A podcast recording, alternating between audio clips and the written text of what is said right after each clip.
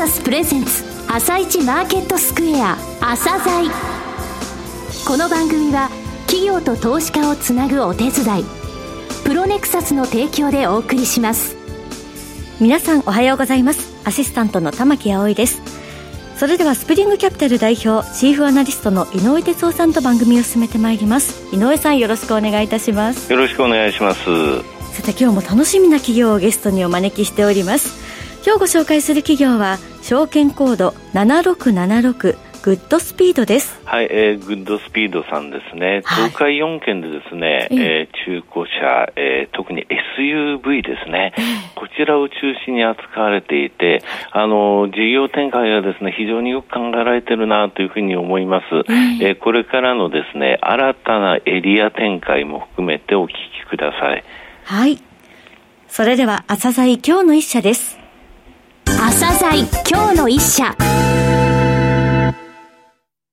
本日は証券コード7676東証マザーズ上場のグッドスピードさんをご紹介いたします。お話しいただきますのは代表取締役社長の加藤久則さんです。本日はよろしくお願いします。よろしくお願いします。えー、創業されたのは2002年。加藤社長お一人で、えー、創業されたと。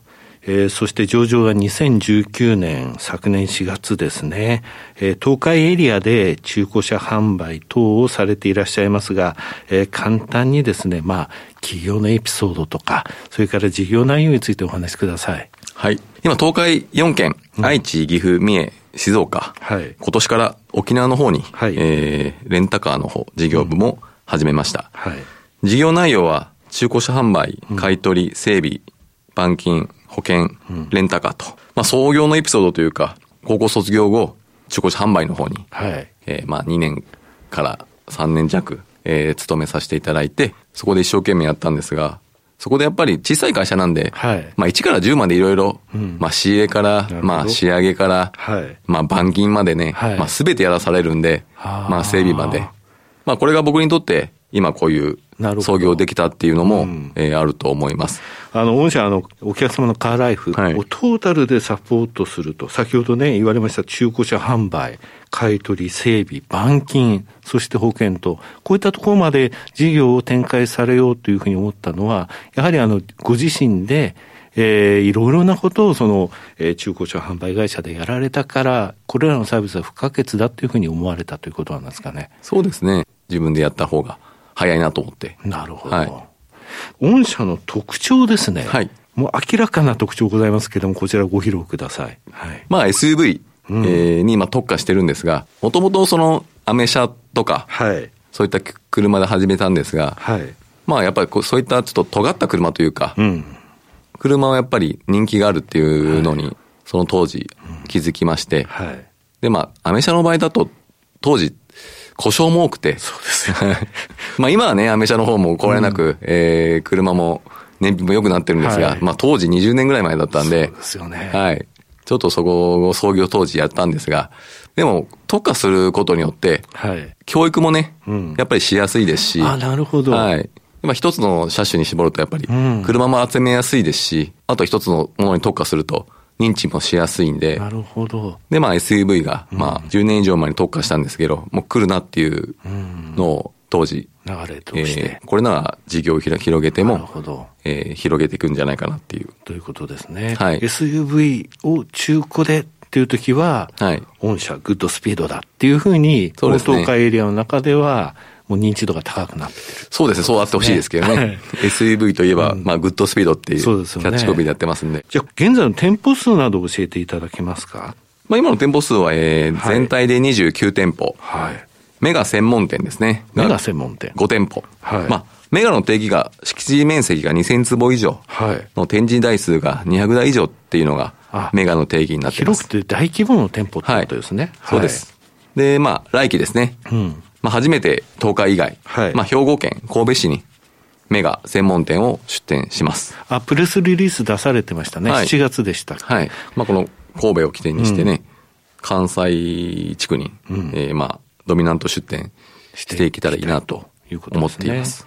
今現在、東海エリア、愛知、岐阜、三重、静岡、そしてレンタカー事業、今年沖縄から。はい、まあ、えほぼ、えー、先ほど店舗29店舗っていうのは、東海エリアだったと。ここで関西エリアにまず1店舗出して、はい、これはメガで出すんですメガで出します。で、その後、えー、徐々に広げて、ね、となると、えー、東海と関西エリアでドミナント展開をしたいそうですね。年輪のように広げていけたらいいなと。なるほど。思ってます。はい。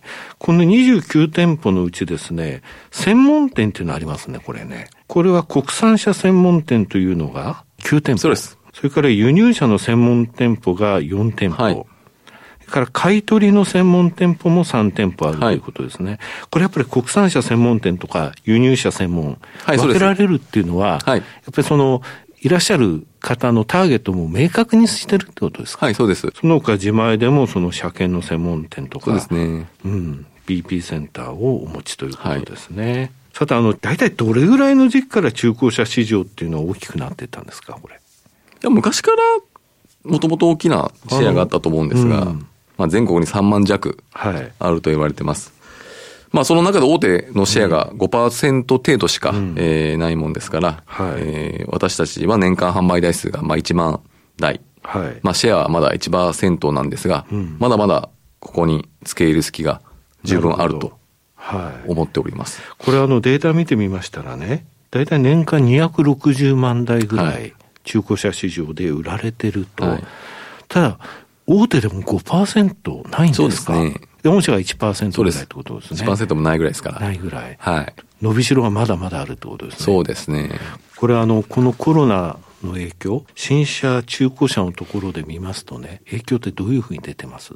立ち直りは。C56 ですか。はい。ここはお客様もまあ半分以下になりまして、うん、えー、もう、まあ、7月からは、もう十分、はい、あの、回復しております。あ、そうですか。はい、ただこれ、あの、中古車の方が新車よりもですね、早く、なんか、あの、立ち直ってるぞっていう話を聞いたんですがそうですね。そういうイメージやっぱりあります、はい、どうしても新車の方だと、まあ、オーダーしてから、納車まで時間かかるもんですから、はい、まあ、中古車の場合だと、まあ、その場で車を見て買えるんで、はい、まあ、そのスピード感は中古車の方が、まあ、新車が買えないお客様が、少し中古車にも流れてきてるっていうのが、うん、そういった感じがありますか。はい。はい、えー、さて、社長の考えられる御社の強みですね。はい、どういった部分でしょうか？まあ本当にさっきの SUV に特化して、うん、えー、まあドミナント戦略、うん、店作りのまあこだわりですね。はい。店作りのこだわり。はい。まあキッズコーナーだったりね、まあドリンクが無料だったり、まあ、はい、ランチが楽しめたりとか。ランチが楽しめるはい。そこでランチを提供できるような。はい。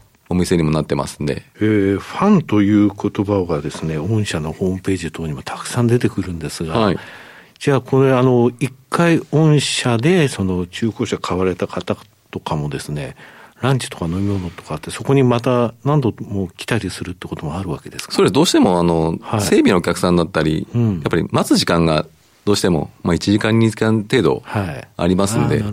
まあその時間を使ったりして、うん、まあとにかくなんか集客したいなと思ってまして、あの、それでまたメガの場合は広いじゃないですか。そうです。そうすると、自分はもう車買ったけど、次の車、はい、買うときはこういうのがいいかなとかって、やっぱりぐるぐる見て回ったりとか。はい、そういったのも。うん。なるほど。その他の強みってどういった点でしょうか？まあまあ、ランチに変わって、まあ、洗車機ですね。はい、うん。まあ、まあ、洗車するとこがやっぱりなかなか減ってきてるんで。ああ、そうですね。確かに。はい、で洗車機があったりとか、うん、まあそれをまあ無料じゃないですけど、はい、まあユーザーさんでまあ購入してもらえると、あの、できるような、うん。オプションだったりとかついてるんで、そういった、まあ、洗車だったり、ランチだったりで、お店を、えー、たくさん利用してもらえるように。うん、ファンが集まる店作りをしてるってことですね。はい、はい、まあ、整備ピットも、はい、えー、超大型のメガには、あの、ありますんで、うん、まあ、うん、販売したお客様に、えー、すべて対応できるように増やしております。はい、まあ、仕入れですね。どうしても中古車なんで、まあ、仕入れが命になってきますんで、値付けも、一元管理だったり、まあ、在庫も、えー、仕入れの方も、うん、えー、そういった形で力を入れて。まあ、イベントですね。あとは。まあ、うちで、まあ、はい。バイクのツーリングだったり、はい、車のツーリングだったり、はい、まあそういったイベントを企画して、はい、まあ一緒にお客様と、あの、遊びでつながる、そういった、あの、ファン作りをしていきたいなと思ってますんで。なるほど。じゃあ1ヶ月に一遍ぐらい遊びに来るお客さんとかいるんじゃないですか？いますいます。はい。なるほど。これが御社の考えるファンということなんですね。そうですね。どうしてももう、車だけで繋がってると、なかなか繋がっていかないんで、遊びで繋がるとやっぱり一生の友達じゃないですけど、うん、はい、一生の繋がりになりますんで。ここまでその、ファンっていうかお店に何度も来ていただくための仕掛け作りをされている会社さんってなかったですね。これ本当にやっぱり強みなんですね。さて、成長戦略をお話しください。はい。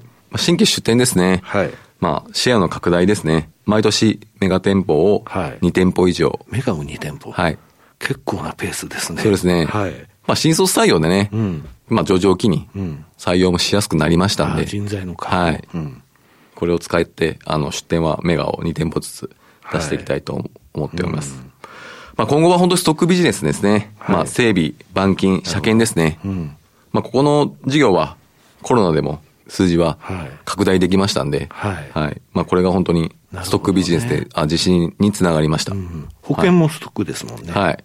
となると、その売るだけじゃなくて、その後のやっぱり整備、板金、車検、保険、こういったものを一気通貫で、カーライフをサポートするっていうことが間違いではなかったということが、今回分かったということですね。新たなサービスはどうでしょう？新サービスはまあレンタカーですね。うん、まあ沖縄。でレンタカーを始めたんですが、まあここでバイクのレンタカーだったり、うん、沖縄イコールまあ遊びも多いと思いますんで、はい。うん、まあそういった遊びでも、まあここも SUV を豊富にラインナップしてますんで、まあテスト的にお客様がね、市場多くてきたのか。ね、初めての SUV をあのレンタカーでって楽しいですね。はい。はい、そういうのきっかけになればいいのかなと思っております。うんはい、あとバイクですね。先に、えー、まあ GS モーターっていうのを、えー、中古車の方を、えー、東海地区に、えー、今年作りました。はい、今年あの BMW のオートラット、はい、始めますんで、うん、まあ先にあの中古車から始めて、はい、新車の BM オートラットにつなげていきたいと思っております。車よりももっともっとそのファン性っていうのは高いじゃないですか。すね、はい。バイクの場合は。はい。まあ、バイクを買ってくれたお客様で、やっぱり車もやっぱり所有されてるんで、ああ、なるほど。もう何人も車を買ってもらったりとか。ああ、なるほどね。はい、こういった相乗効果も。車も2台じゃなくて車とバイクっていう形になりますしね。はい。あとバイクレンタルですね。はい。はい。ますますその夢が広がってますね。そうですね。まあそういった本当に、将来的には、はい、あの、まあイベント会社っぽくなりたい。なるほど。はい。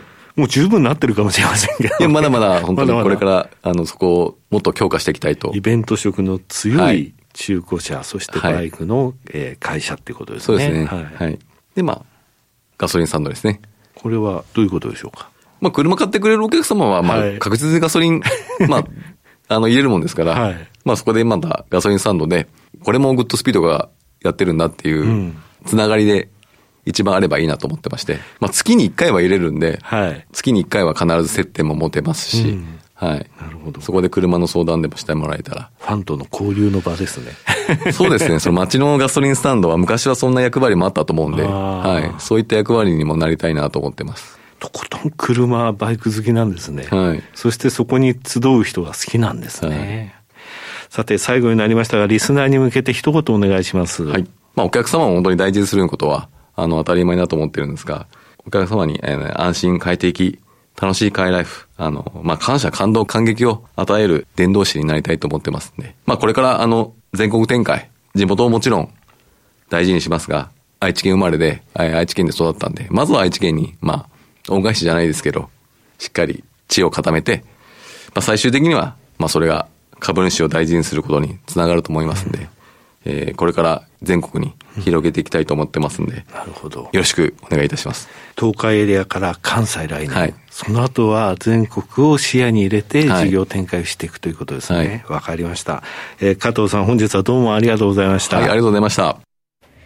今日の一社、グッドスピードをご紹介しました。さらに井上さんにお話しいただきます。面白いでしょう。面白いですね。SUV に特化したってことによって、はい、SUV なら、ここだぞっていうので、グッドスピードさんのそのブランドイメージっていうものができたんですね。で、行くとですね、2000坪200台以上並んでたら、うん、もう他のとこ行かなくていいわけですよ。そうですよね。やっぱこの SUV ブームっていうものを、4WD ブームっていうものをね、はい、ずいぶん前から感じてたんですって。その結果こうなったと。で、やっぱりね、ファンっていう言葉がね、この会社のホームページにもたくさん出てくるんですが、はい、加藤社長自身がやっぱり車好きの人が好きなんですよね。ね、おっしゃってました、ね、そうそう。だから、その人たちがたくさん集ってくれて、何度も来てもらうために、一気通貫のサービスを提供しましょうと。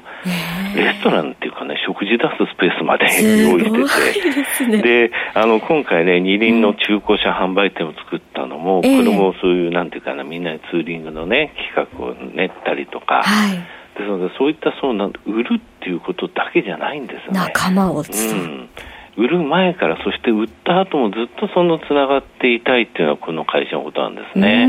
来年ついにですね、兵庫県のところにも、えー、東海4県以外でも出ていくわけですよ。関西戦々恐々ですね。すごい。今後また楽しみですね。最大手でも5%ないんですって、シェア。えー、2万7千も存在、あの、販売店あって260万で売ってても。ですので、まだまだ伸び、伸びしろが大きい、そういう会社ですね。期待大ですね。はい。それでは、一旦お知らせです。企業ディスクロージャー IR 実務支援の専門会社、プロネクサス。上場企業のおよそ6割2200社をクライアントに持つ。これはアジア証券印刷の時代から信頼と実績を積み重ねてきたからこそ。さらにプロネクサスが目指すのは企業と投資家をつなぎ日本の株式市場を活性化させることです。プロネクサス私たちは個人投資家の皆さんを応援します。井上哲夫今日のストラテジー。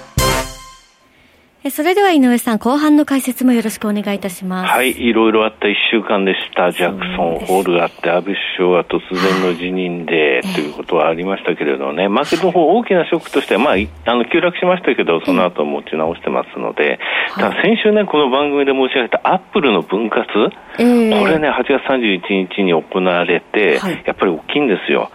おととい8月31日っていうのは、え月曜日、ダウは223ドル下げたんですね。で、じゃあアップルはっていうと3.4%も上昇したんですよ。で、企業が28ドルにとどまったんですが、それまでだったら112ドル押し上げてたわけですよ。だから、ナスダックは上昇したのにダウは223ドル下げましたっていう状況だったのね。じゃあ昨日はっていうと、昨日は3指数ともに、えー、プラスになった。ダウもプラスになったんですが、はい、えー、ダウはね、215ドル上がったんですよ。えー、この企業を見てみたら、ウォルマートは58ドル上げてて、はい、アップルが34ドル上げてるんですね。えー、つまり、一昨日よりも上昇率って高いんです、アップル。だ34ドルですと、はいはい、これ、ちょっと前だったらこの4倍ってことなんですよ。なるほど。うん。だこれ136ドル。はい。本来であれあれば寄与してましたということ。えー、となると、昨日の台は215ドル上げてて0.75%上昇なんですね。はい、だこれ、アップルが先週だったら317ドルダウ上げて、1.12%の上昇なんですよ。えー、で昨日のナスダックが1.39%の上昇。はい、つまりね、ナスダックとダウ上昇するときに、まあ、アップルだけに頼るというのは問題なんですが、あの、その差っていうのはちょっと出てきつつあるかなという印象なんですよね。まあ、他の銘柄も含めて見ていくわけですけども、えー、アップル、まあ、分割によってね、買いやすくはなりましたんで、えー、えー、しばらくまだ元気だと思いますが、寄与度はちょっと下がったと。はい。わかりました。井上さん、本日もありがとうございました。また来週もよろしくお願いいたします。この後は東京市場の寄り付きです。